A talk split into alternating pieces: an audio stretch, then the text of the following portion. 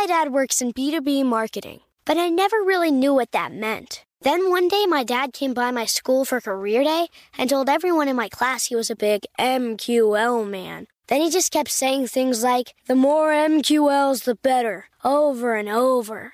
My friends still laugh at me to this day. I think it means marketing qualified lead. One thing's for sure I'll be known as the MQL man's kid for the rest of my days. Why couldn't you just be a fireman or a lawyer? Why? You ruined my life, Dad. Not everyone gets B2B, but LinkedIn has the people who do. And with ads on LinkedIn, you'll be able to reach people based on job title, industry, likelihood to buy, and more. Start converting your B2B audience into high quality leads today. We'll even give you a $100 credit on your next ad campaign. Go to linkedin.com slash customer to claim your credit. That's linkedin.com slash customer. Terms and conditions apply. LinkedIn, the place to be, to be. Let me run this by my lawyer is a really helpful phrase to have in your back pocket. Legal Shield has been giving legal peace of mind for over 50 years. They connect you to a vetted law firm in your state for an affordable monthly fee. Want an experienced set of eyes on a contract's fine print, or you finally want to get that will done? Legal Shield has a dedicated group of lawyers who have your back no matter what the future brings. Sign up today at LegalShield.com forward slash iHeart. PPLSI does not provide legal representation or advice. See a plan for complete terms.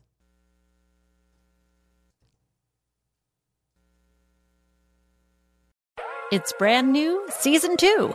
I'm Marissa Thalberg. And I'm Stephen Wolf Pereira, and we're excited to be back having bigger, bolder, and always real conversations. Straight from the C suite front lines of marketing, media, and more. We have great friends joining from people you may know, like Wilmer Valderrama and Bobby Berk. And people you'll want to know. So grab a coffee or, hey, even an Aperol Spritz and come join us on America's number one podcast network, iHeart. Listen to brand new on the iHeart Radio app, Apple Podcasts, or wherever you get your podcasts how technology makes the current form of government obsolete. Now, I just finished reading an amazing book called The Revolt of the Public, which goes back through history, which you know I love, talking about how technology changes the way we communicate and act. And it goes to explain how all the problems, well, many of the problems that we see today, specifically the problems with the loss of trust of institutions and the way that this top down control works. And of course, the way that the economic model is mimicking the complex system of information. I sat down with the author of the book for an awesome conversation. Martin Gurri joins me, and we are going to discuss the book itself. What were the fourth and fifth wave of communication? How the parabolic increase in the rise of information is making the current forms of government obsolete. We go through recent history to look at revolutions that happened from 2011 forward, Occupy Wall Street, and so much more to break this down so you can understand exactly what's going on. It'll give you a framework to figure out where we're going and how you should be managing your life. And this is something that you should know specifically with the Restrict Act that's going into place right now is ramping up this war, this battle because government is not compatible with what's going on. Anyway, it was an awesome conversation with Martin Gurri, with the author of this book. We do spend a little bit of time kind of setting up the book before we really dive into the revolutions. So check out the uh, timestamps down below if you want to jump ahead. Uh, but I'd, I'd encourage you to listen to the whole thing. With that, let's jump right in. All right, Martin, thanks so much for joining me today. I'm excited to dig in and talk to you about your book and uh, and learn so much. So, so thanks for joining me. My pleasure, Mark. So, um, yeah, I just uh, read this book here, this uh, the Revolt of the Public, and um, you know, I love books like this. Uh, it was a big, thick book. It had a lot of good information, a lot of stuff that I have been seeing, a lot of stuff I have been saying. Um, but man, you really dug in deep to it. Um, I guess maybe just give us the quick thesis of the book before we start digging into what it's about uh, from your words, I guess. Yeah, I mean, it, the origin of the book uh, goes way back when I was still um, in CIA. I was a, a, an analyst of global media, and I and a number of people with me noticed this just radical transformation of the information sphere once that that digital tsunami of information hit. Um, and we noticed furthermore that behind that, there was this political turbulence. Now it seems very naive now, but we thought we asked ourselves, what's the connection, right? You have the internet, which is kind of like this fun communications thing, and you have politics over here, right? And now, of course, we know the, the, the mutual influence is, um, powerful, determinative. Um, but at the time, none of us knew that. So after I left government, I, I dedicated myself to the research of that. And, and it became clear to me that, um, essentially the, the profound transformation in the structure of information was changing completely uh, the the institutional um, environment in which we had evolved from the, the 20th century onward. Institutions that are were all all shaped by the 20th century ideal of top down. Um, I talk, you listen. Um, there's no talking back from from the public and that a lot of the categories in politics, such as liberal and conservative and, and the right and left, which go back 150 to 200 years, really had lost a lot of meaning. And what, what I saw was that there was uh, an eruption, a, a leaping into the center stage as a political actor of the network public, people who had suddenly gained voice because of their ability to to uh, link up to, to the digital platforms. And that almost every political conflict in the world today, some exceptions in some countries, almost everyone really maps down to the network public against the elites who run those institutions that were shaped in the 20th century, who uh, initially had no understanding what was happening after certain events like Trump and Brexit understood what was happening, but did not like it and wanted it to stop happening. So almost every conflict you have, uh, and, and, and, uh, every eruption of change in, in, around the world, around the world, um, can be mapped to this, this profound, profound sort of like tectonic collision between the public and the elites. I guess since the beginning of time, that's how it's been the public versus uh, the it's, it's, since the beginning of time that's how it's been right the public versus the elites and how did oh not at all how, not at all i think i think in the olden days the public just kind of knuckled its forehead and said yes sir but it was still the uh, elites trying to figure out how they could control the masses. Uh, there's a there's a part in the Bible uh, in Exodus um, where Pharaoh looks out over all the Israelites in Egypt and said, "They outnumber us. What will we do?" And they said, yes. here's what we'll do. Let's work them so hard that they'll never have a chance to uprise again. So, I mean, that was written thousands and thousands of years ago. So it's maybe always been a way that they try to kind of somehow manage uh, the people. Only insert the qualification that you can be an elite in an institution that has legitimacy and uh, whether that you should have it or not are that's a separate conversation but you have legitimacy meaning you have authority, meaning that I can tell you what to do. And you will probably do it without me having to point a gun at you, right. for example. And there are elites who need to point a gun at you or you're not going to do it. Right. And we're slowly coming to the point where if the elites don't have a whole lot of um, compulsion, uh, nobody's going to listen to them. Yeah. Uh, you can see that you, you, saw it with COVID, for example. Yeah, uh, that's definitely a topic we're going to dive into. And, and, you, are right. You made that point very clear in your book. Um, kind of breaking down the trust in these institutions. I want to come back to that. But looking back throughout history, we see that it's always some piece of technological innovation that seems to kind of change the way that we communicate and organize. Uh, so a point that I had talked a lot, a lot about and you talked about as well was about 500 years ago, we had the Protestant Reformation that really seemed to have been uh, driven by a catalyst uh, about 70 years previous, which was the printing press. And sort of this dissemination of information that then led to this, I think you would call it like this democratic access to information that changed. So, sort of like that times like a thousand or times a million. Oh, I don't even know. I, I actually think the printing press was probably the most disruptive uh, innovation uh, in terms of information change. Um, I mean, it's still early days with the internet, right? So we may get there and, and, and surpass that one. But no, no, I think, I think, uh, and, and it's instructive to go back to that time because, um, you know, it, it, it, the, the results were, were brutal. The results, the, the consequences, the immediate consequences of the printing press were brutal.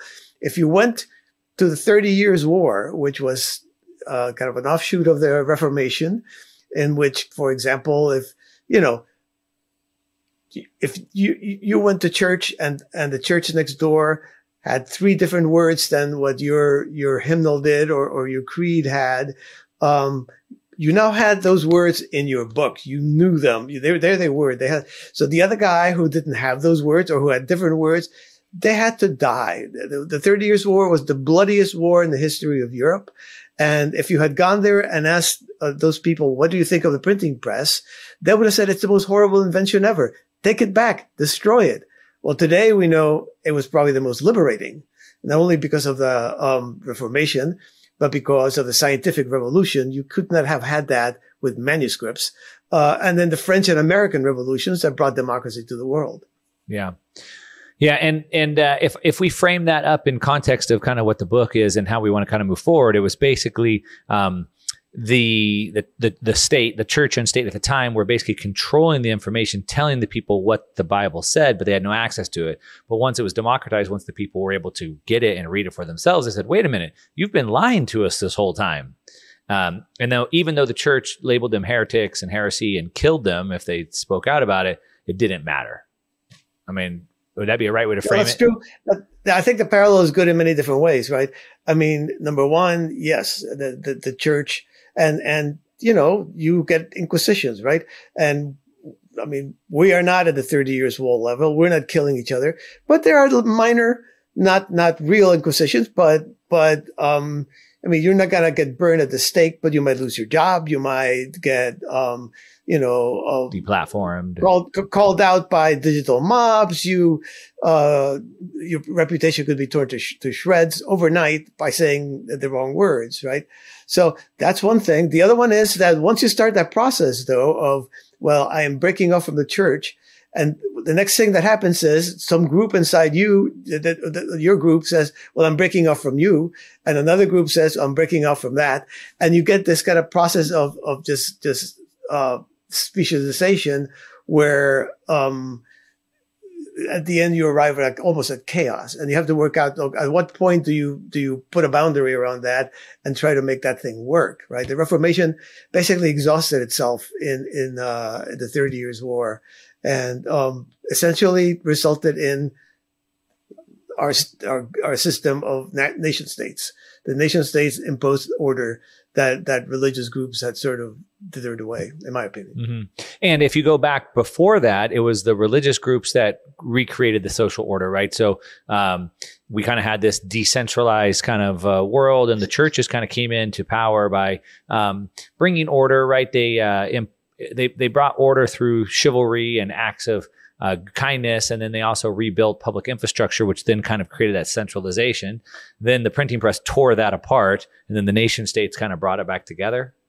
Yeah, yeah, and there were different, you know, the, the nation state at a certain point, particularly when it when it got to um, you know the industrial state and the industrial democratic states like the United States, say in the 19th century, then you had to you have to somehow provide for the fact that um, you know just printing books or, or, or having access to a printing press, which only a few people could have, was not really enough. So then uh, mass media came into being as a way of bringing you know bringing into the fold the, the, the tens of millions of citizens who had essentially entered history. They, they had become educated. They had become relatively affluent. They understood the world, but they had no access to the current information. And so you had the, the, the, the, mass media movement that, you know, I'm old enough. That was the world I was uh, born into. Yeah. Yeah. The mass media where you had, uh, had a, a, few news sources to choose from. We'll, we'll, get to that. Now, you talked about in the book, a couple of things that you talked about the book was one was sort of like this fourth wave and then fifth wave of information. Mm-hmm. I, I, do want to go back to just kind of one thing that you said, just to kind of for everybody kind of reiterate this since I've read the book. Um, you talked about in the book, and you have a chart to illustrate this, and and maybe this was the catalyst for you writing the book that you said in 2001. All of a sudden, you realized that more information was created in 2001 than all of humanity before. And then right. double that amount happened in 2002. And when you realize that, you realize that everything was going to be different. Uh, right. So that's a key piece, and I think it's super powerful. I actually just tweeted that out earlier today um, as I was preparing for this. Um, that's a massive movement, and, and, and I could only imagine it must be going uh, parabolic uh, from here, especially now with it, AI. Right. exactly that's exactly right. That, and and you have to add to that that our institutions, and by that I mean not just government, uh, but political parties, but corporations, uh, the media, the uh, the academia all these essentially 19th, uh, 20th century institutions were developed with a small trickle of information in mind, most of which they, they could control. And that, that gigantic doubling upon doubling upon doubling of information has just battered them away. The institutions are in a state of absolute prostration because they weren't set up for this. They were not set up for the world that we live in today. They're, they are like, um, you know, the dinosaurs or the meteor coming down. They're just maladapted. They they were big in the 20th century. They are looking at going extinct in the 21st. Hmm. Wow. So what was the fourth wave and then what's the fifth wave? Right. Let me go quickly through them all so that the whole thing makes sense. The first wave, uh, first was the invention of writing which uh, required uh, sort of like a priestly or a each wave of information, each structure of information um, accommodates or or delivers a certain political and social uh, system. So you have the, the invention of writing. You need a mandarin or, or a priestly caste, like in Egypt, to do this very elaborate system of writing with thousands of symbols. The alphabet is the second wave. You could not have had the classic um, republics of, of, say, Rome and Athens without an alphabet. Um, the third one we just spoke about is the, um, the, the printing press, the most disruptive of all, in my opinion. The fourth was mass media. I also mentioned that. And then the fifth is where we are today. And you're right. In 2001, 2001 doubled all previous information in history. Yeah. 2002 doubled 2001. And I'm not sure that it's 100% doubling, but it has continued parabolic is a good word. Yeah. Yeah. And um, yeah, so when you look at it from that zoomed out frame and then you realize that technology changed the way that we communicate, which then changes the way that we organize. And so then the state also changes how it uh, organizes and manages us. And so uh, one of the points that you made in the book was that really um, through the um, industrial age, it kind of brought us fr- uh, from the farms into the cities and the factories. And then we started having this kind of mass movement of um, really Henry Ford kind of created this assembly line, and it was a way to control the masses um, and kind of equalize the masses. And then you talked about how then we needed sort of like a governance system and a and a information system on top of that to kind of manage that. Was that right? You explain that? Yeah, yeah, that, that, that's pretty close. I mean, you're talking about the industrial age. The industrial age was um, the, the the the profit of the industrial age was this, this guy who's sort of been forgotten, but was very important and is important still. Um, Frederick Taylor, who believed that, um, you know, he did all kinds of time and motion studies and essentially treated workers like, like pieces of equipment, right? To, to, for, for the sake of efficiency.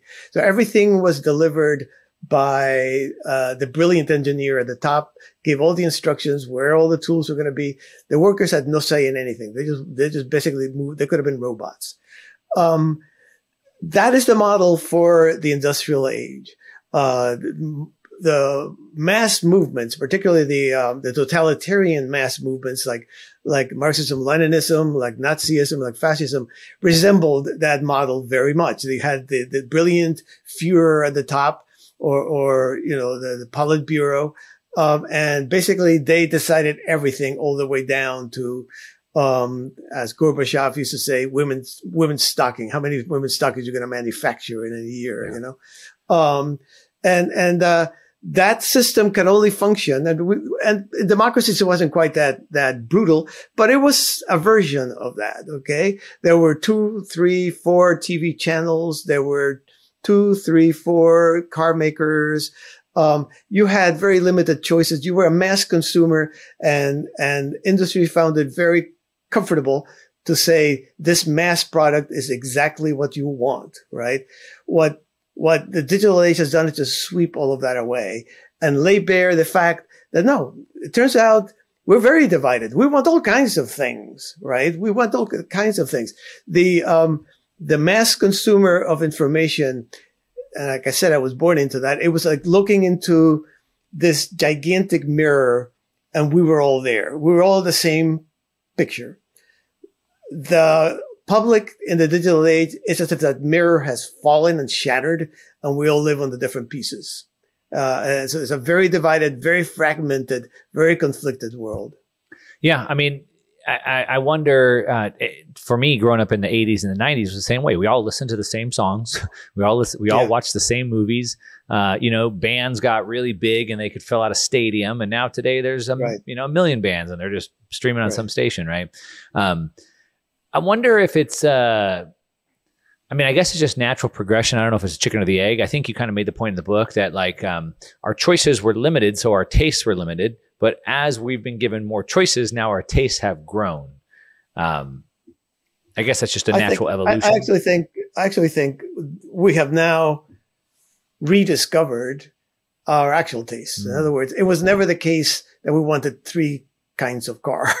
it was never the case that we wanted three TV channels. That's just what there was. And since we had no voice, the public had no voice, we just took it. I mean, the alternative was you walked if you didn't like any of them, or you turned off the TV if you didn't like any show, right? So, um, it, it was all or nothing. Uh, and most people just went along with it. But I don't think it was any, any moment where any, anybody, any large number of people within the mass audience, um, actually believed that being part of a mass audience was what they were meant to be. Yeah. Yeah. You talked about, um, I think you called it Rathergate. Uh, uh, explain Rathergate for us. Yeah. Let's see if I remember that one. That, that was essentially, uh, a report during the, trying to remember what year it was. It was 2000 elections, was it? Um, when essentially it was very critical of George W. Bush for basically using his privilege to avoid going, just go to the National Guard, leaving uh, the, the, guard early, and all kinds of what might be construed as abuse of power. And this is a, uh, a TV broadcast of which Dan Rather, who was the heir to Walter Cronkite, who was like the great figure of authority in the news world. Um, and I think that's a key piece. Rather, that's a key piece. I mean, he was seen as this uh, a trusted authority, right? right?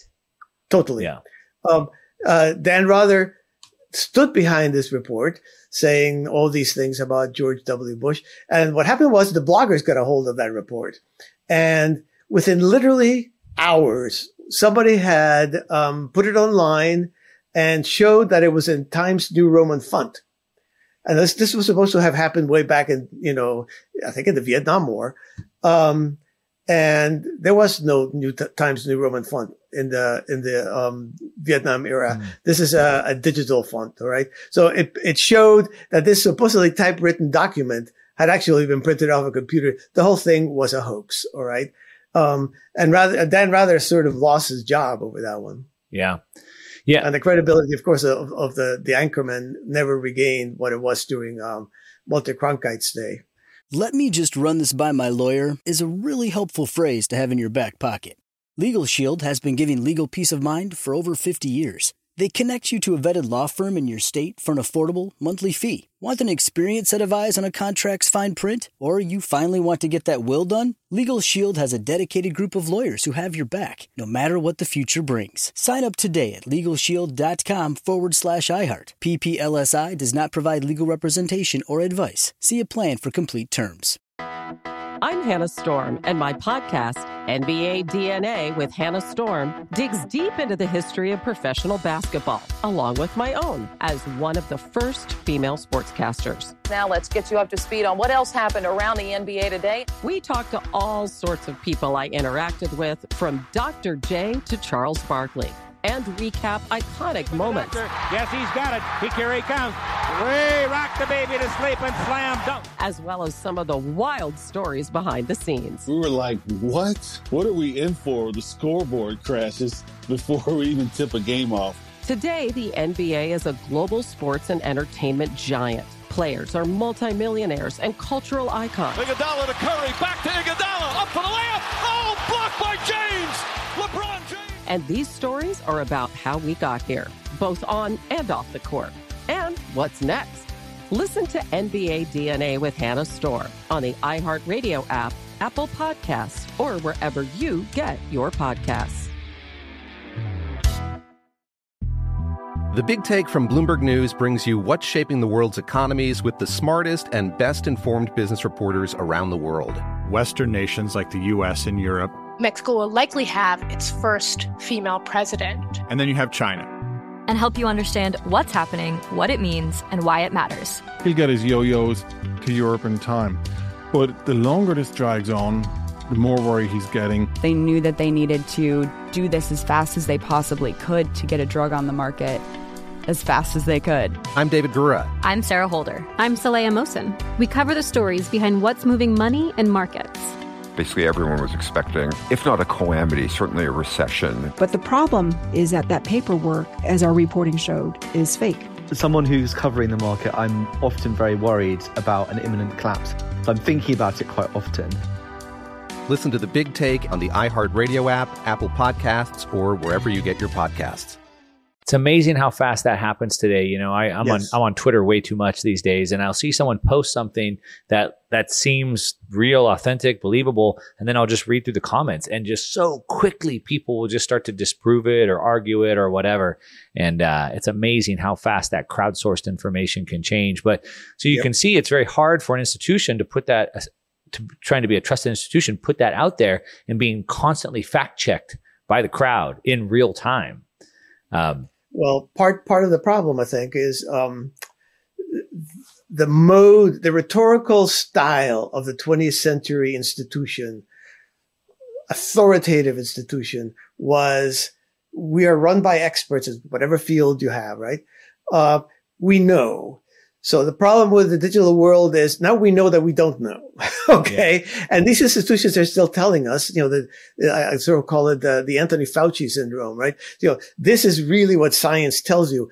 But wait, two weeks ago, you told us the exact opposite. So people get very confused and trust in that rhetorical style has evaporated. Yeah. It's zero, right? And, and the, the, um, the elites that run the institutions have not learned and do not want to learn to speak in a more conditional way that have not learned to say, we think this is the way things are. Correct us if we're wrong. Yeah. Right. Which is the way most of us speak. But that, that would, uh, that goes against the grain of, of that, of, of that style of, of rhetoric. And the other thing is that with access to that information, so, you know, a doctor would used to have to go through all this medical school to learn this stuff. And none of us had any access to that information. So then we would just have to trust that they had read it. But today I could spend an hour or two online and probably learn more about a specific, something very specific related to my health than my average practitioner would probably know. I might yeah, know more about it than he will. And, and, and we haven't had that before. Yeah, I mean, at least you think you know more. I'm not sure that that's necessarily the case. Well, I'm saying, you know, in but, some topics, like an average practitioner, like they didn't, they haven't studied everything, right? Right. And so, you know, for me, if I have something concerning my own health, I could spend a couple hours and probably learn more about something very specific than that right. average practitioner might know. For right. example, essentially, your doctor is going to encounter a much more educated, much more opinionated and much more prepared you, right? So whereas before we were just like, as, as with television, as with the cars, we were the passive recipients of information. I'm your doctor. I'm telling you to do this. Now people say, well, wait a minute. I just read that. And this, by the way, cuts all across society, mm-hmm. all across society. The president, for example, used to have as what they used to call it, his newspaper was the CIA Daily Brief, right? Um, and CIA came and had, we have all these secrets and we, mm-hmm. we're going to tell you, Mr. President, what's going on. And we're going to tell you the future because part of CIA's thing is that if it, it tries to foretell events. Um, and it came the moment where the president started saying, but wait, I just read something here and I just read something there. And you could just see the authority of the CIA leaking out, leaking out to, to where it probably is very low right now. Presidents can go online just like you and me, and they they can question what they, their um, their geopolitical doctors, um, the, C, the CIA, uh, uh, tell them, and uh, CIA has never learned to deal with this. Hmm, that's a great point.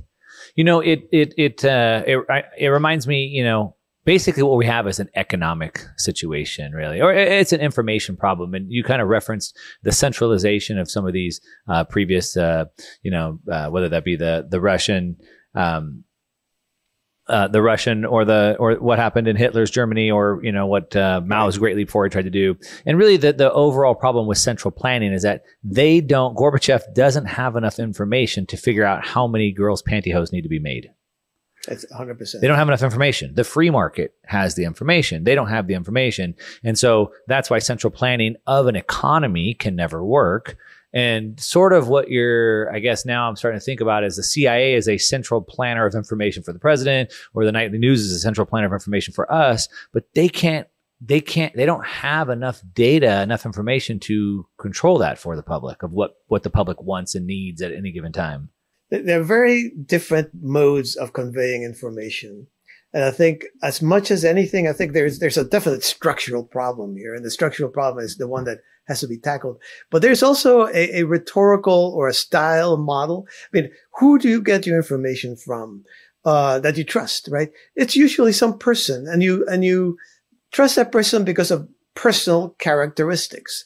Um, what's happened with the internet is in, in my youth, uh, that was not the way it happened. It happened from authority. I am the institution you know, and so there was, it was depersonalized. It became, you know, like newspapers spoke with a completely impersonal voice. Presidents stood behind great big podiums and, you know, basically looked down and, and, and, and gave us truth. Um, you, the professors did the same.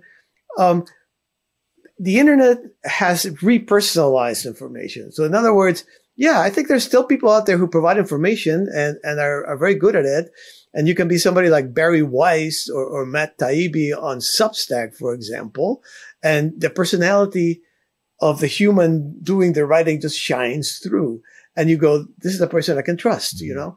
So I, I, in part, the, the, the difficulty is that the people in authority don't want to do that. I think in part because they have no personalities. These are people who are exceedingly uh, they, are just climbers. They're just institutional climbers. Yeah. And, and, um, if they were to let their inst- their, their personalities to shine, um, we would they would have nobody listen to them. Yeah, it's it's uh, t- t- Matt Taibbi, you know, or Bari Weiss you're talking about. It's almost um, like a meritocracy, right? The, the people who are better writers and who do more research and who uh, present more of truth and facts get risen up, um, and the people who are trying to hide behind some facade of uh, of fake authority, they quickly get found out and discredited. Sort of almost like um, the industrial revolution. So as you were saying, like the one way I've looked at it is we had this assembly line, right? And as you said earlier, right. like they kind of uh, put everybody down into like a number, and they can kind of control everybody. And if we were on the assembly line, you know, I put my part on, you put your part on, and you may be way smarter than me,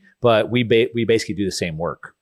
And right. you know, there's obviously economic reasons and geopolitical reasons why the U.S. Um, middle class has been hollowed out. But a big piece of it is that we went from um, the mass, you know, uh, mass assembly lines into the information age. And in the information age, if you're smarter than me, you really start to rise up faster. And now I start falling behind. And so kind of back to this meritocracy, the Matt Taibbis, they can rise up while the Dan Rathers, they just start falling behind like, like CNN. They, they, they can't just live on those laurels of being trusted anymore. Yeah, I, I, hesitate to ever call anybody smarter or less smart, and th- th- that being a reason for success. I think what Taibbi does and, and what Bari Weiss does and several others that, that, I follow is they put their product out there on Substack, right? And that is a very, um, uh, talk about the marketplace. I yeah. mean, that is so there's no advertising, right? So that, that you can't be kept afloat. There's no subsidy. The government doesn't give you money uh, foundations don't give you money. You're out there by yourself. And then you either have readers or you don't. Now, Substack, a relatively small uh, number of readers, 15, 20,000, which by internet standards is nothing, can make you a wealthy man. So you are now being given by your readers uh, the freedom to be an independent writer. Uh, so th- if you don't, if you don't attract that, then, um, then basically you may be smart, but you lost the race. Yeah. And what we have now going on, uh, I don't want to go down this rabbit hole because I want to jump into the revolutions and the fall of the USSR and some stuff like that. But just real quickly, we're at a point now with technology and where we're at at the fringe right now of really going to a model with, with Substack type uh, type models of what we call value for value. So if I, as a subscriber like Matt Taibbi, I can pay him directly. He doesn't right. need sponsors because the sponsors can right. still co-opt him and they could still right. kind of force his direction. But now okay. we, the people, can pay directly to the creator and get that value for value, which is then really starting to drive that even faster. Um, I want to jump into uh, so you, you spent a lot of the book talking about these revolutions that happened mostly around 2011 and uh, uh, kind of kind of around the Arab Spring, I think, uh, era. Um, and you and you drew a lot of connections that happened, you know, Tunisia and Egypt and Syria. Um, and you drew a lot of connections there. Um, mainly about how really one person with an internet connection and a Facebook group or something like that could really start to mobilize the masses and kind of get this uprising. I want to dig into some of the relationships between those and then some things that I thought about as I was listening to that. But before we do, you kind of spent some time trying to separate the distinctions between what you call the public and the people yeah. and the masses. Right, right. Uh, so uh, the public eye, I, I didn't come up with my definition for the public. I borrowed Walter Lippmann's. Uh, Lippmann is one of the great uh, political writers uh, of the 20th century. Um, and he basically, he, he was, um, he thought that the public ought to have, uh, should be synonymous to the citizen and should have uh, tremendous uh, engagement in, in uh, democracy and so forth in, in, our government. And he was very disappointed in all his researches in the, the fact that um, no, the public just seemed to be the people who are um, pursuing a specific affair, I think is what he called it, uh, and use their, you know, their, their voice, their voice and their influence, uh, to support those on that side of, of, of, that affair, their side of their affair. So, you know, if you are, um, uh, an anti Hosni Mubarak, um, person, young person in Egypt in the year 2011, um, your affair is to get rid of Mubarak, right? And so the people in Tahrir Square that we saw with all that drama where the public in Egypt that had gathered there because they had all met each other online. And there were several groups that did that. I highlighted one in my book. Uh, that continued. That continued not just 2011. It was pretty much through 2019. 2019, in fact, was probably the most um, turbulent year for those kind of. There were like at least 25 major, major street revolts in, uh, in, in 2019. It all kind of came to a screeching halt in 2020 yep. for mysterious Yeah, reasons. magically. There was, there was magically. 10 countries with over 1 million people each in protesting previous to the 2020 yes. silence. Yeah. Yeah. And I mean, it, it, the interesting thing about it, you've kind of touched on economics. This included rich countries. They included poor countries. You know, very rich countries, very poor countries. They included um, very healthy democracies and pretty terrible dictatorships. So the revolt of the public is, doesn't seem to be completely or even maybe primarily about economics or about democracy. There seems to be something else that people are after. Hmm. And what is that? Well, that's a good question. If you had, if, if you had the answer to that, um, you know, you could probably make a lot of money. Um, well, I think but, I, I, have the answer. Okay. maybe I can make a, maybe I can make a lot of money with it. Well, I think, yeah, I think, I think ultimately people want to be able to pursue their own life, right? Uh, like, uh, pursue their own life. And the problem is, is that my definition of uh, utopia isn't the same as your definition of utopia. And so I need to be free to pursue my direction, my life, my version of utopia, and you should be free to um, pursue yours as well. The problem is when we have these authoritarian figures who want to, in the United States, 330 million people have to live under one single regime. And that's just way too many people. We can't live under that regime. And so I think you hinted in your book about, you know, uh, smaller regions, yeah. right? Yeah. Yeah. I think the tendency of the 20th century, which is still the tendency of our institutions because they live mentally in the 20th century is to centralize and standardize everything, mm-hmm. right? As you say, I think we have reached the point in that experiment where we can say it's failed. We can't do that. Um, not not at this level. We, not at, yeah, right. If you're even Switzerland, I mean, Switzerland is like 10 million, 12 million people and they live on their valleys. They don't live in Switzerland is a, is a the, the federal government of Switzerland. My goodness, it, it has almost no power. Um, so it's, yes, the U.S. is on a different scale, but most any scale, um, quickly ratchets it up to the point where you cannot centralize it to that degree. I have another theory too. Mm-hmm. I'm going to come back to that though, uh, because um, I want to go back to these revolutions. So you kind of talked about um, these different revolutions that happened around 2011, and to your point, yes, they're continuing, et cetera. And and you talked about. I want to kind of go back to that though. The the public uh, was is all the people, but they identify with different causes that don't always interrelate. So I care about what's going on with surfer with with surfing and motorcycle riding and health food, um, but not always at the same time. And other people that are interested in health food don't necessarily care about the motorcycle riding or surfing, right? So we're we we all have these different interests that don't necessarily overlap. That's the public, or is that the people?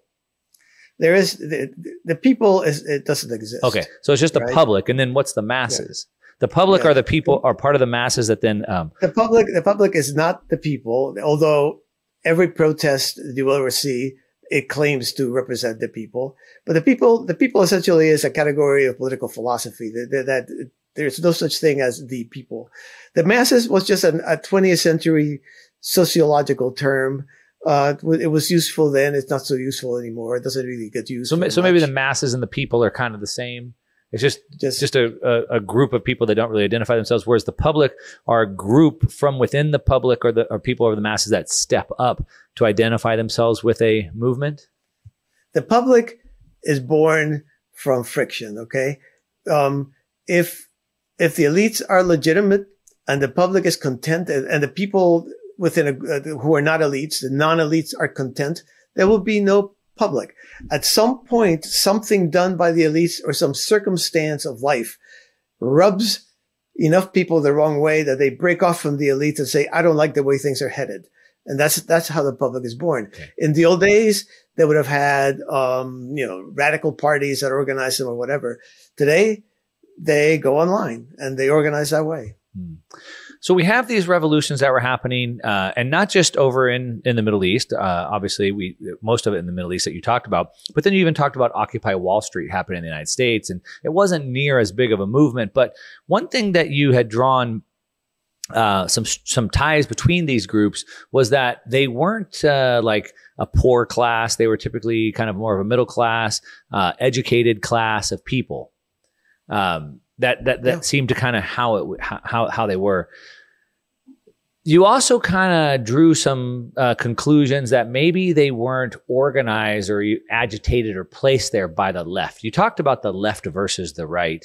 Um, and you said that maybe the left wasn't the ones that put them up to. They seem to have kind of moved more organically, something like that. Is that right? Yeah, I mean, uh, the reaction of the opposite side. But first of all, these groups are not left or right. They have lefties flavor. And for example, the Indignados in Spain were sort of like leftish. Um, and when they finally, after years, organized a, a, minor party called Podemos, it was definitely a left party. Um, and um, some, like for example, the the yellow vests in, in, in France, have kind of like a rightish flavor. Okay, but the politicians from those sides have tried tried to draw them in on their side, and they rejected them. They're really anti-establishment anti-status quo. They want radical change. The problem is they have no leaders. They have no um, organizational structures. They have no programs. But that's the whole. They have that's no the ideology. whole point. yeah, yeah, yeah. Well, well, so they are against, but they are not necessarily. They can't articulate what they are for. Yeah, they're for. They're. It's not what they're for. It's what they're against. Yeah. Um, how how would you define the left versus the right in that context? That's a really good question. I would just almost genealogically, right? People who claim to be that and descend from from leftists, for example, um, uh, both the indignados and um, and the occupiers had a very strong um, anarchistic element, right? So the anarchists are real good at organizing these street protests and if, and their system, see, all these are, are modeled after like online discussion groups and the anarchistic model of discussion fits that very well. The model where everybody's allowed to talk and there's no votes, no decision making process or anything like that. So that, you know, basically those, those, uh, movements had a slightly leftish flavor because they were slightly leftish, you know, the genealogically leftish people in them. But the vast majority, you could put, I mean, not, not, um, not Occupy Wall Street. That was a slightly different group because they never generated large numbers. But the Indignados could put a million people on the street, and there aren't that many anarchists in all Spain, right? So, uh, and they got uh, opinion polls showed large, large majorities approving of them, even though they stood for nothing. Everybody wanted against. Let me just run this by my lawyer is a really helpful phrase to have in your back pocket. Legal Shield has been giving legal peace of mind for over 50 years. They connect you to a vetted law firm in your state for an affordable monthly fee. Want an experienced set of eyes on a contract's fine print? Or you finally want to get that will done? Legal Shield has a dedicated group of lawyers who have your back, no matter what the future brings. Sign up today at LegalShield.com forward slash iHeart. PPLSI does not provide legal representation or advice. See a plan for complete terms. I'm Hannah Storm, and my podcast, NBA DNA with Hannah Storm, digs deep into the history of professional basketball, along with my own, as one of the first female sportscasters. Now let's get you up to speed on what else happened around the NBA today. We talked to all sorts of people I interacted with, from Dr. J to Charles Barkley and recap iconic moments. Yes, he's got it. He, here he comes. Way rock the baby to sleep and slam dunk. As well as some of the wild stories behind the scenes. We were like, what? What are we in for? The scoreboard crashes before we even tip a game off. Today, the NBA is a global sports and entertainment giant. Players are multimillionaires and cultural icons. Iguodala to Curry, back to Iguodala, up for the layup. Oh, blocked by James. LeBron James. And these stories are about how we got here, both on and off the court. And what's next? Listen to NBA DNA with Hannah Storm on the iHeartRadio app, Apple Podcasts, or wherever you get your podcasts. The Big Take from Bloomberg News brings you what's shaping the world's economies with the smartest and best informed business reporters around the world. Western nations like the US and Europe. Mexico will likely have its first female president. And then you have China. And help you understand what's happening, what it means, and why it matters. He'll get his yo yos to Europe in time. But the longer this drags on, the more worry he's getting. They knew that they needed to do this as fast as they possibly could to get a drug on the market as fast as they could. I'm David Gura. I'm Sarah Holder. I'm Saleha Mohsin. We cover the stories behind what's moving money and markets. Basically, everyone was expecting, if not a calamity, certainly a recession. But the problem is that that paperwork, as our reporting showed, is fake. As someone who's covering the market, I'm often very worried about an imminent collapse. I'm thinking about it quite often. Listen to the big take on the iHeartRadio app, Apple Podcasts, or wherever you get your podcasts. Would you say that left tends to want to have more government control and right wants to have less government control? I mean, that's true here, I guess, generically. Um, I, um, see what is, what is, uh, what's Emmanuel Macron in France, for example? Emmanuel Macron was sort of born in the Socialist Party, but he was a he was with the Rothschild Bank. Okay, mm-hmm. that's not your idea what a socialist should be doing. And um, then he broke away from the socialist, created his own party. What was that party? Was it left? Was it right? Well, he is turned out to be a very undemocratic president. He basically just rammed this this uh, law uh, without getting a vote of, of the National Assembly in France. But is he right? Is he left? He definitely wants more government power. I I don't know. Yeah. I do not know.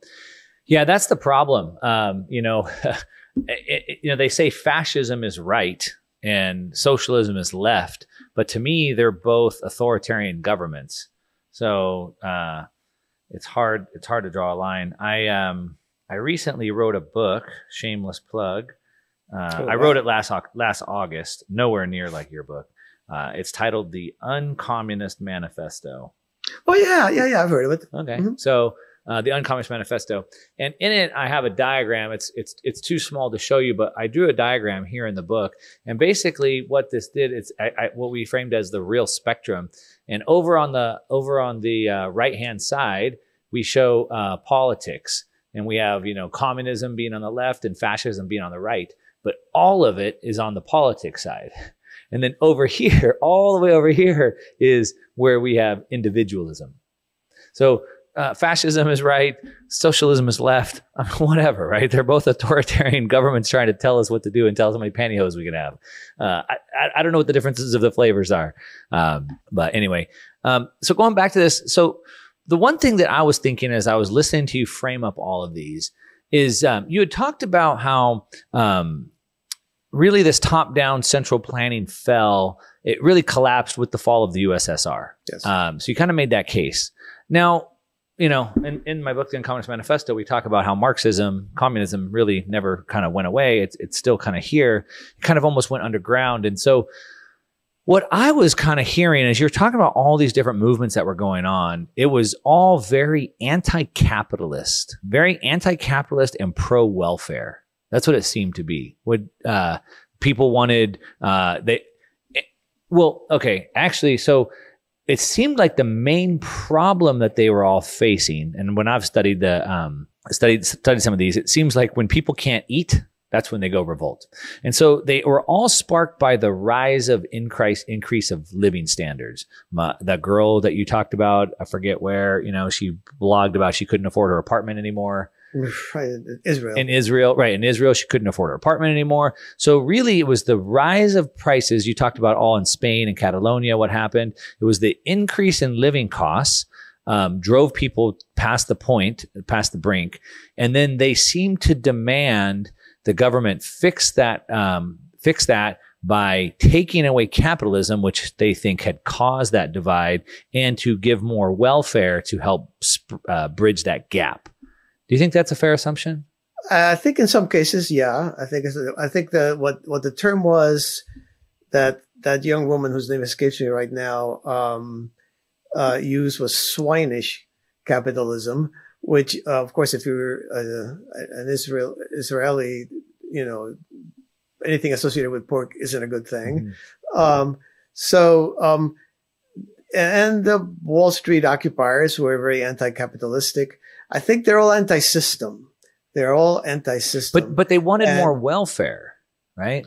They they they you can't even say that because there was there was no they in terms of any programmatic demands. They had they're never programmatic demands. They want the government to make life meaningful. They want the government to make life interesting. They all had certain um, uh, more or less reasonable and reasonable economic demands but they also had social demands. We in the U.S. go for you know racial demands and you know gender demands. So it it it is a sense in each one of these groups that the world is out of order. You know, it, it, it's out of kilter, and and the the people in charge, the elites, are responsible for that. And then they turn to the same elites, and you're right about that, and say, fix it. They had just ac- accused them of destroying basically the meaning of life or whatever. And they have turned to the same people who have done that and they say, fix it. Do you think, but do you think the main catalyst was that, that back to kind of what I said, this cost of living, this uh, quality of life was going down. So to, to the girl in Israel, right? She couldn't afford her apartment anymore. They couldn't afford food. No, she was, I, I, I don't agree with that at all. I, th- I think she came from a wealthy Ashkenazi family. But, but she had she turned her back, but she had turned her back on that, right? She no no she had not and Israeli families are powerful. The, uh, the, she was basically, I mean, everybody in life sometimes has to you know adjust to economic realities. She did not want to do that. She wanted the government to to give her a an apartment where she did not have to commute. Um, and basically, this enormous protest, the largest ever in the history of Israel, till these recent ones that we're having right now, um, uh, arose from this one young woman not being able to afford her apartment. So, um, but, that, but, that, but, that's, but, that's, but that's my point. She it came from the cost of living or the quality of life. She couldn't afford her apartment. She wanted the government to give her a better apartment.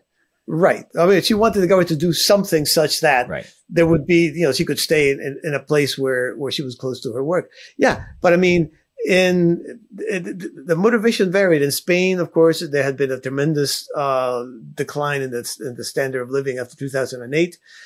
But in the U.S., but, the but, occupiers were just anti. Well, no, it um, happened after the 2008 great financial crash.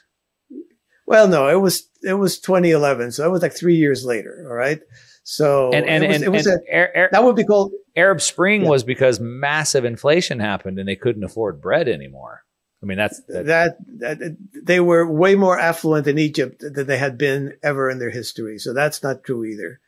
Um, I, and, and, you know, a country like Chile, which has probably the most drastic of the revolts because the, the, the basically the, the street protesters ended up running the presidency and writing the constitution. Chile was a massively prosperous, prosperous, the most prosperous Latin American country un, un, unbroken prosperity. Okay. All right.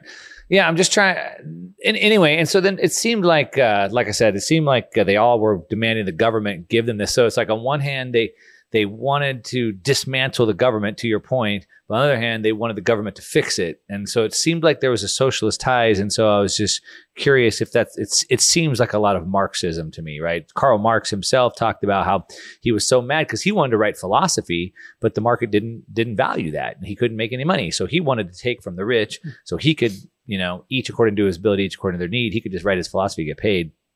And so it seems a lot of this kind of Marxist socialist kind of thinking that has um, spurred a lot of this. Um, well, he got he, he got Engels to to um, basically write his meal tickets, right? Yeah, exactly, exactly. So on one hand, it's like seemed like the USSR collapsed, but then maybe the the, the, the ideas, the ideologies of Marxism still kind of um, seem to do that, uh, seem to kind of still stoke that, and ultimately. Um, it seems like, you know, I guess we could say categorically when people aren't happy with their own lives. And typically when people can't afford to live the quality of life they want and, and ultimately can't afford to feed their families, that's when they really get crazy. Um, so kind of goes back to this economic model.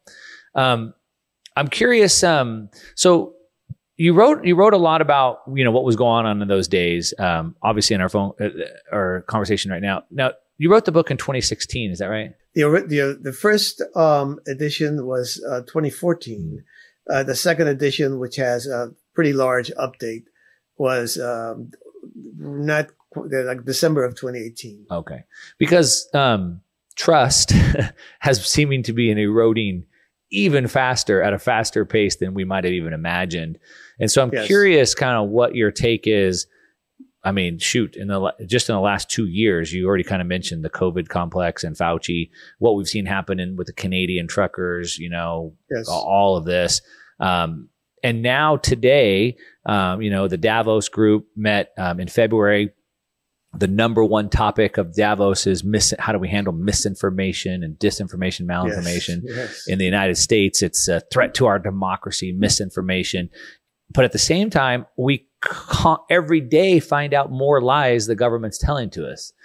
Um, and so it's like they are telling us they have to combat misinformation, but every day we find out they're the purveyors of misinformation. So I'm curious how this is sort of escalated in your thinking since you've updated the book. Well, I mean, that, that aspect of it I find really fascinating because what I love is dealing with information and how it intersects with politics and power, right? So um, they're actually working on, a, on an article um, on, on that subject. Um, it essentially the elites want to return to the 20th century. They're reactionary. you know, 20th century was a really good time to be. Put the bean, put the you, genie back in the bottle. yeah, you could be John F. Kennedy and you know have all these run-ins with women, and they protected you. You were protected. Uh, today, of course, everybody is out there. You know, the emperor is naked, and, and nobody likes that. So, um, so they have tried in the most interesting way and, and not, not good, uh, to control the source of all this, which is the digital domain.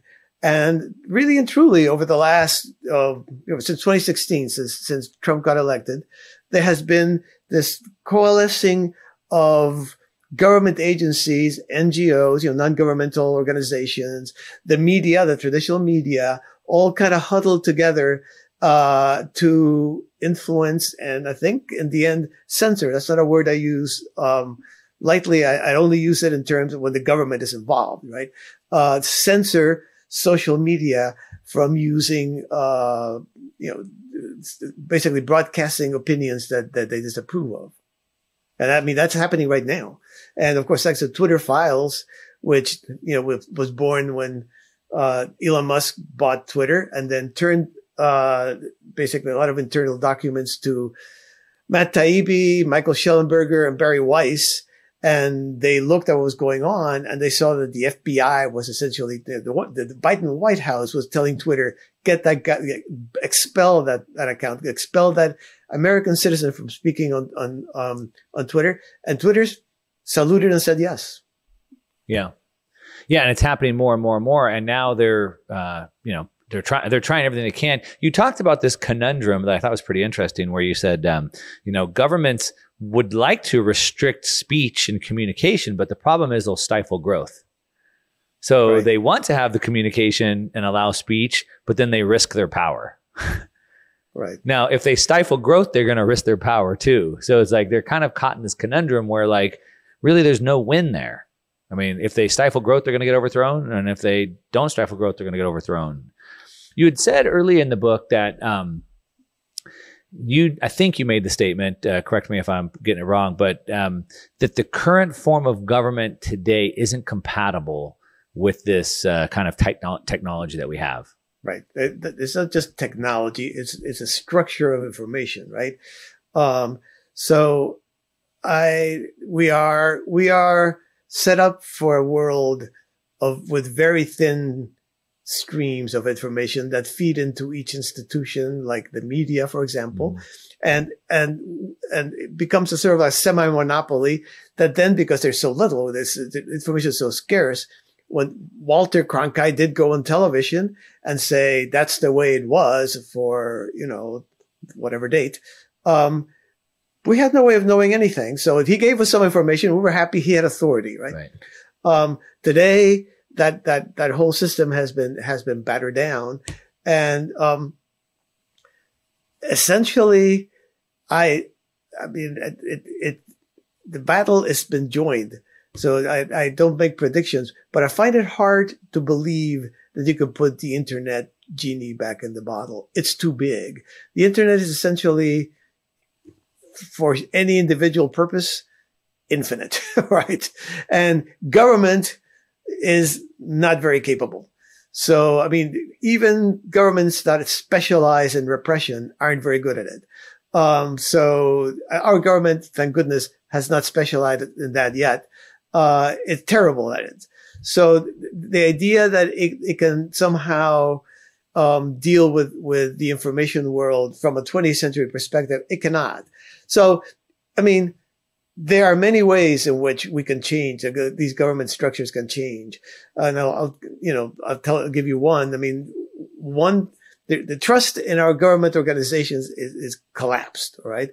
Now, a lot of corporations, the trust has collapsed. If you look at one corporation in which it hasn't collapsed is Amazon. Amazon, for all its, you know, uh, problems or questions what even have, gets from customers a gigantic amount of trust. It makes sense. I mean, who of us did not use Amazon during the pandemic? And what do you do when you do that? You put your credit card online.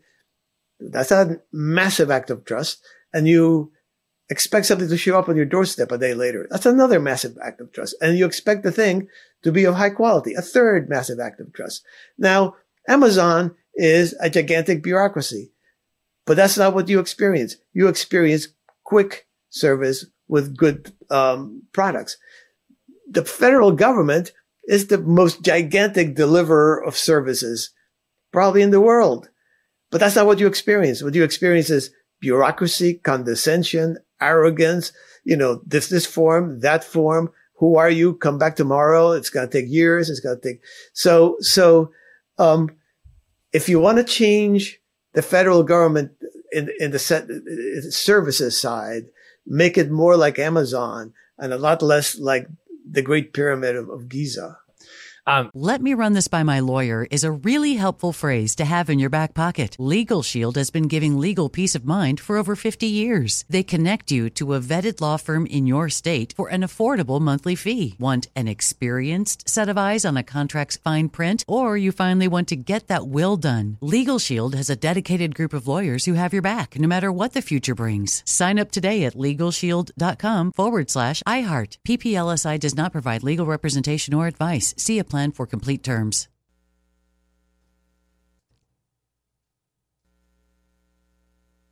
I'm Hannah Storm, and my podcast, NBA DNA with Hannah Storm, digs deep into the history of professional basketball, along with my own, as one of the first female sportscasters. Now let's get you up to speed on what else happened around the NBA today. We talked to all sorts of people I interacted with, from Dr. J to Charles Barkley, and recap iconic moments. Yes, he's got it. He here he comes.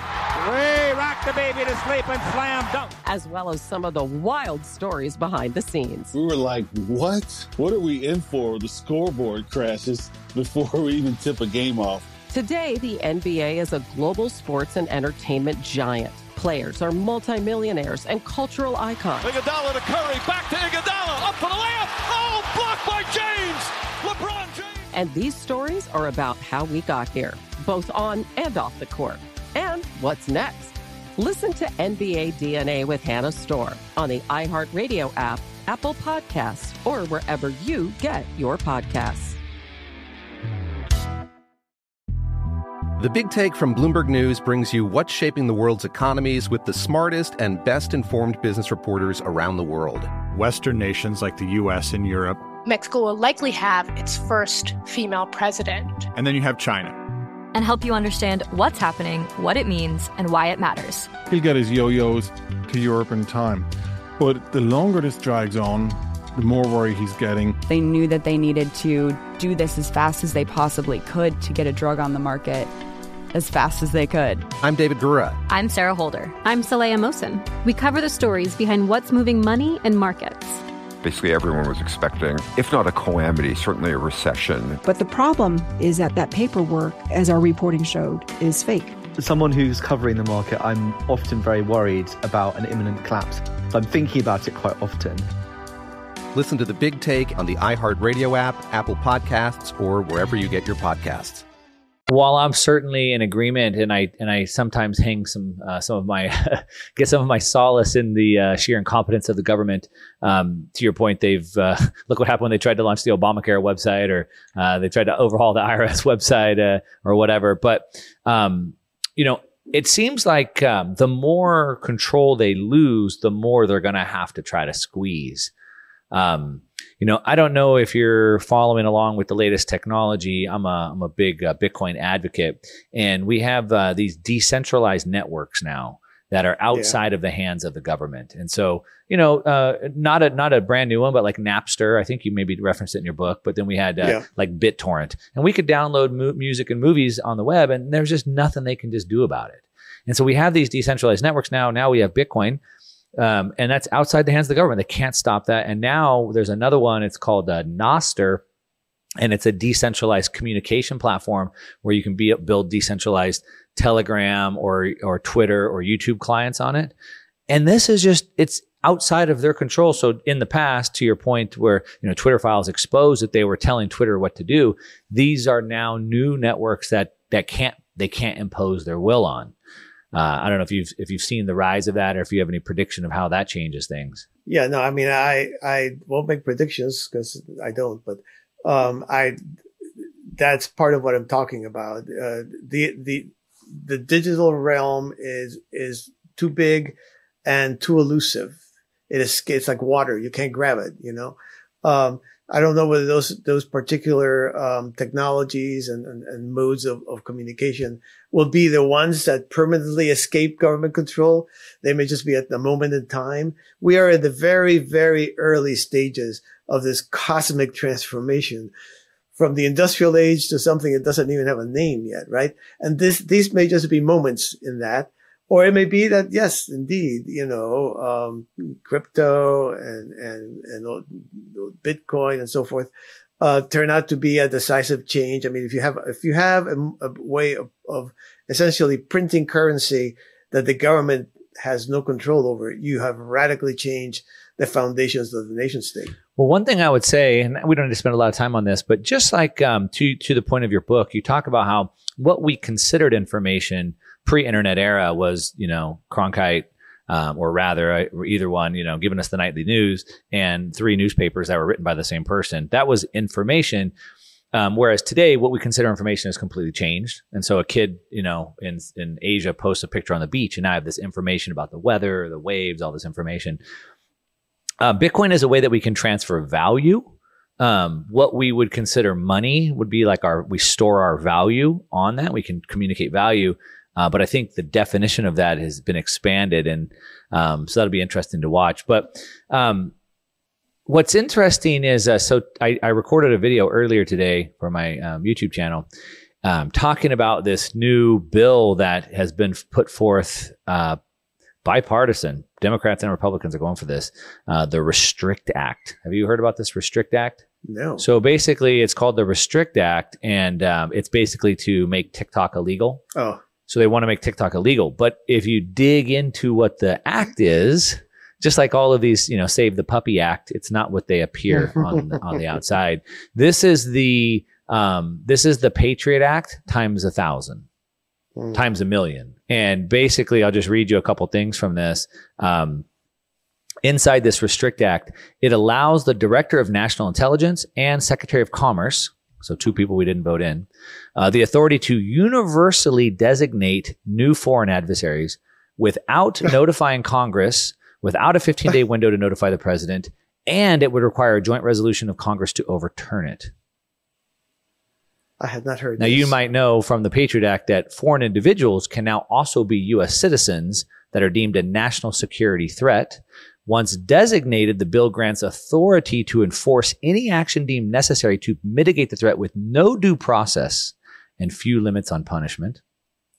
The Restrict Act will allow the government to access all of the data on your video devices if it has more than 1 million people using it iPhones, ring cameras, etc. So now they can access all of that information. What kind of punishments? A million dollar fine, 20 years in prison, and the forfeiture of everything you own. You use a VPN to get around this? Boom, you go to jail. 20 years. You lose everything. This act also grants unlimited hiring to position uh, to to power positions of enforcement, unlimited funds, and little to no review of immunity, with no FOIA requests.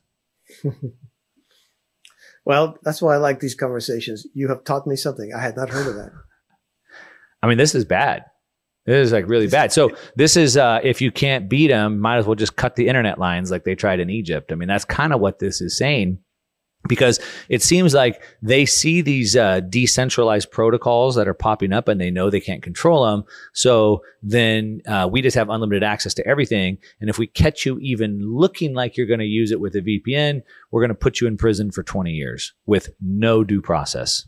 Yeah, I can't imagine that's going to pass. It's got uh, bipartisan uh, support uh, by by big names, including. Uh, I mean, I'll read you. I'll read you a couple here. Um, it's it's got a lot of firepower behind it. It's got uh, Mark Warner, Democrat, Virginia, Senator Warner. It's got uh, a couple big ones here: Tammy Baldwin, Wisconsin, De- De- oh Joe Manchin, D- Democrat, West Virginia. M- Manchin's on it. Jerry Ma- uh, Moran, a representative from Kansas. Uh, a couple other big ones here: Kristen Gillibrand from New York. Uh, Mitt Romney, Republican from Utah. I mean, it's got it's got it's got twenty or so people on here, both sides of the aisle. This is this is this is the elites. Yeah, of course. I mean, these are the, the, I mean, the, every one of those names, I would say, you can you can reproduce their behavior almost endlessly as elites. For sure.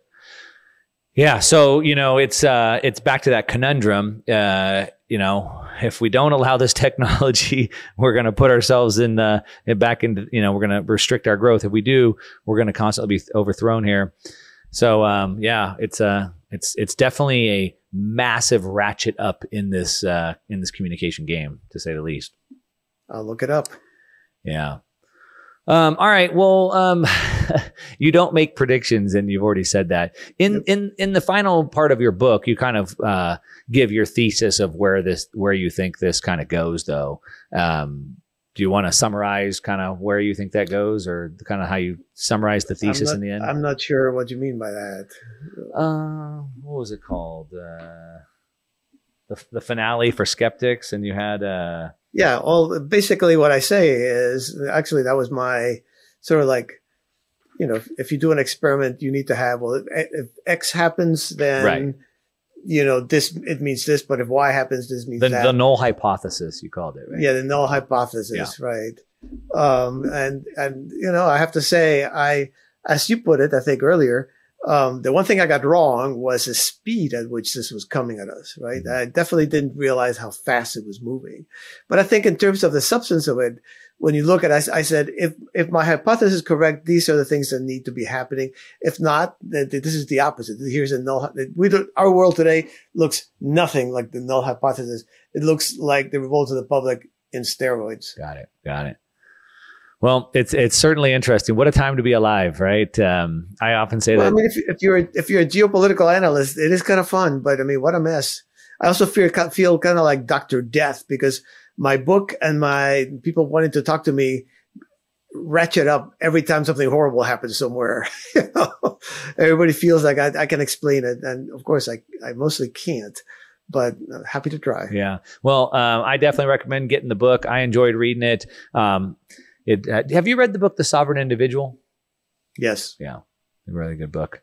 Um, It's good, very good. yeah. Fits together fits together well with this, you know. Yeah. So recommend to anyone listening, check out the Sovereign Individual. Check out this book. Uh, if you want an idea, I, I think I think it helps. It helps show what's going on in the world today. So it kind of brings some clarity to what's going on, and it helps you develop some frameworks to think about where where we're going into the future and how you can navigate that. Um, Thank you. the problem I have with with this act, this this act, uh, this restrict act, is like this is anybody in the world. Like this is the long arm of the government, right? It, it's it's against foreign individuals, which can also be U.S. citizens, but like you can't just move to another country and get away from this. Um, so it's going to be interesting. Anyway, uh, man, it has been awesome reading the book. It's been awesome talking to you about it. Um, anything that you'd like to point attention to that people should go check out?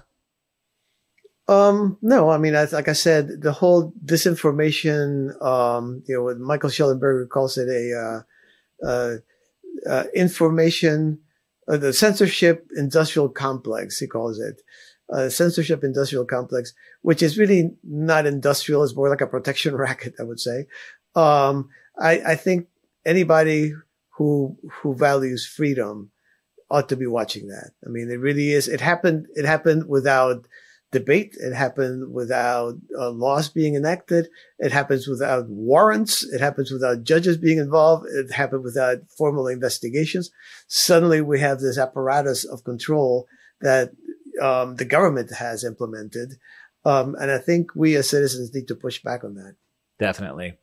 Well, with that, we'll go ahead and sign it off. We're going to link to everything down in the show notes down below so you can check out the book, um, check out his blog. And with that, we'll sign it off. Thanks so much, Martin. All right, that's a wrap. Hopefully, you enjoyed this conversation I had with Martin Gurri. It was uh, it was a good conversation. It was an even better book. I highly advise checking it out. We'll put a link down to the description in the show notes below. As I said, there's new technologies that are going to make the state uh, incompetent at trying to enforce this. Bitcoin, decentralized monetary networks, Nostr, decentralized information protocols. If you want to check it out, um, you should come check out the Bitcoin conference in Miami coming up soon. I'll be a speaker there. I have a link for discount tickets. If you'd want to come, I can get you a discount on some tickets. And if you send me um, send me a message showing that you bought it with my link, I'll put it down below. I'm going to organize a little meetup with some uh, some people. So if you want to come check out the Bitcoin conference, get a discount on tickets. There's a link in the description. Otherwise, leave me a comment. Let me know what you think about this conversation. Let me know what you think about what the future of government looks like with this new technology that allows us to communicate without censorship. I'd love to hear what you think. As always, hit that like button if you like it, the dislike if you don't. Um, subscribe if you're not already subscribed, and that's what I got to your success. I'm out. It's brand new season two. I'm Marissa Thalberg. And I'm Stephen Wolfe Pereira, and we're excited to be back having bigger, bolder, and always real conversations. Straight from the C suite front lines of marketing, media, and more. We have great friends joining from people you may know, like Wilmer Valderrama and Bobby Berk. And people you'll want to know. So grab a coffee or, hey, even an Aperol Spritz and come join us on America's number one podcast network, iHeart. Listen to brand new on the iHeart Radio app, Apple Podcasts, or wherever you get your podcasts. Oh, hi, I'm Rachel Zoe, and my podcast, Climbing in Heels, is back and better than ever. You might know me from the Rachel Zoe Project, or perhaps from my work as a celebrity stylist. And guess what? I'm still just as obsessed with all things fashion, beauty, and business. Climbing in Heels is all about celebrating the stories of extraordinary women, and this season is here to bring you a weekly dose of glamour, inspiration, and fun. Listen to Climbing in Heels every Friday on the iHeartRadio app, Apple Podcasts, or wherever you get your podcasts.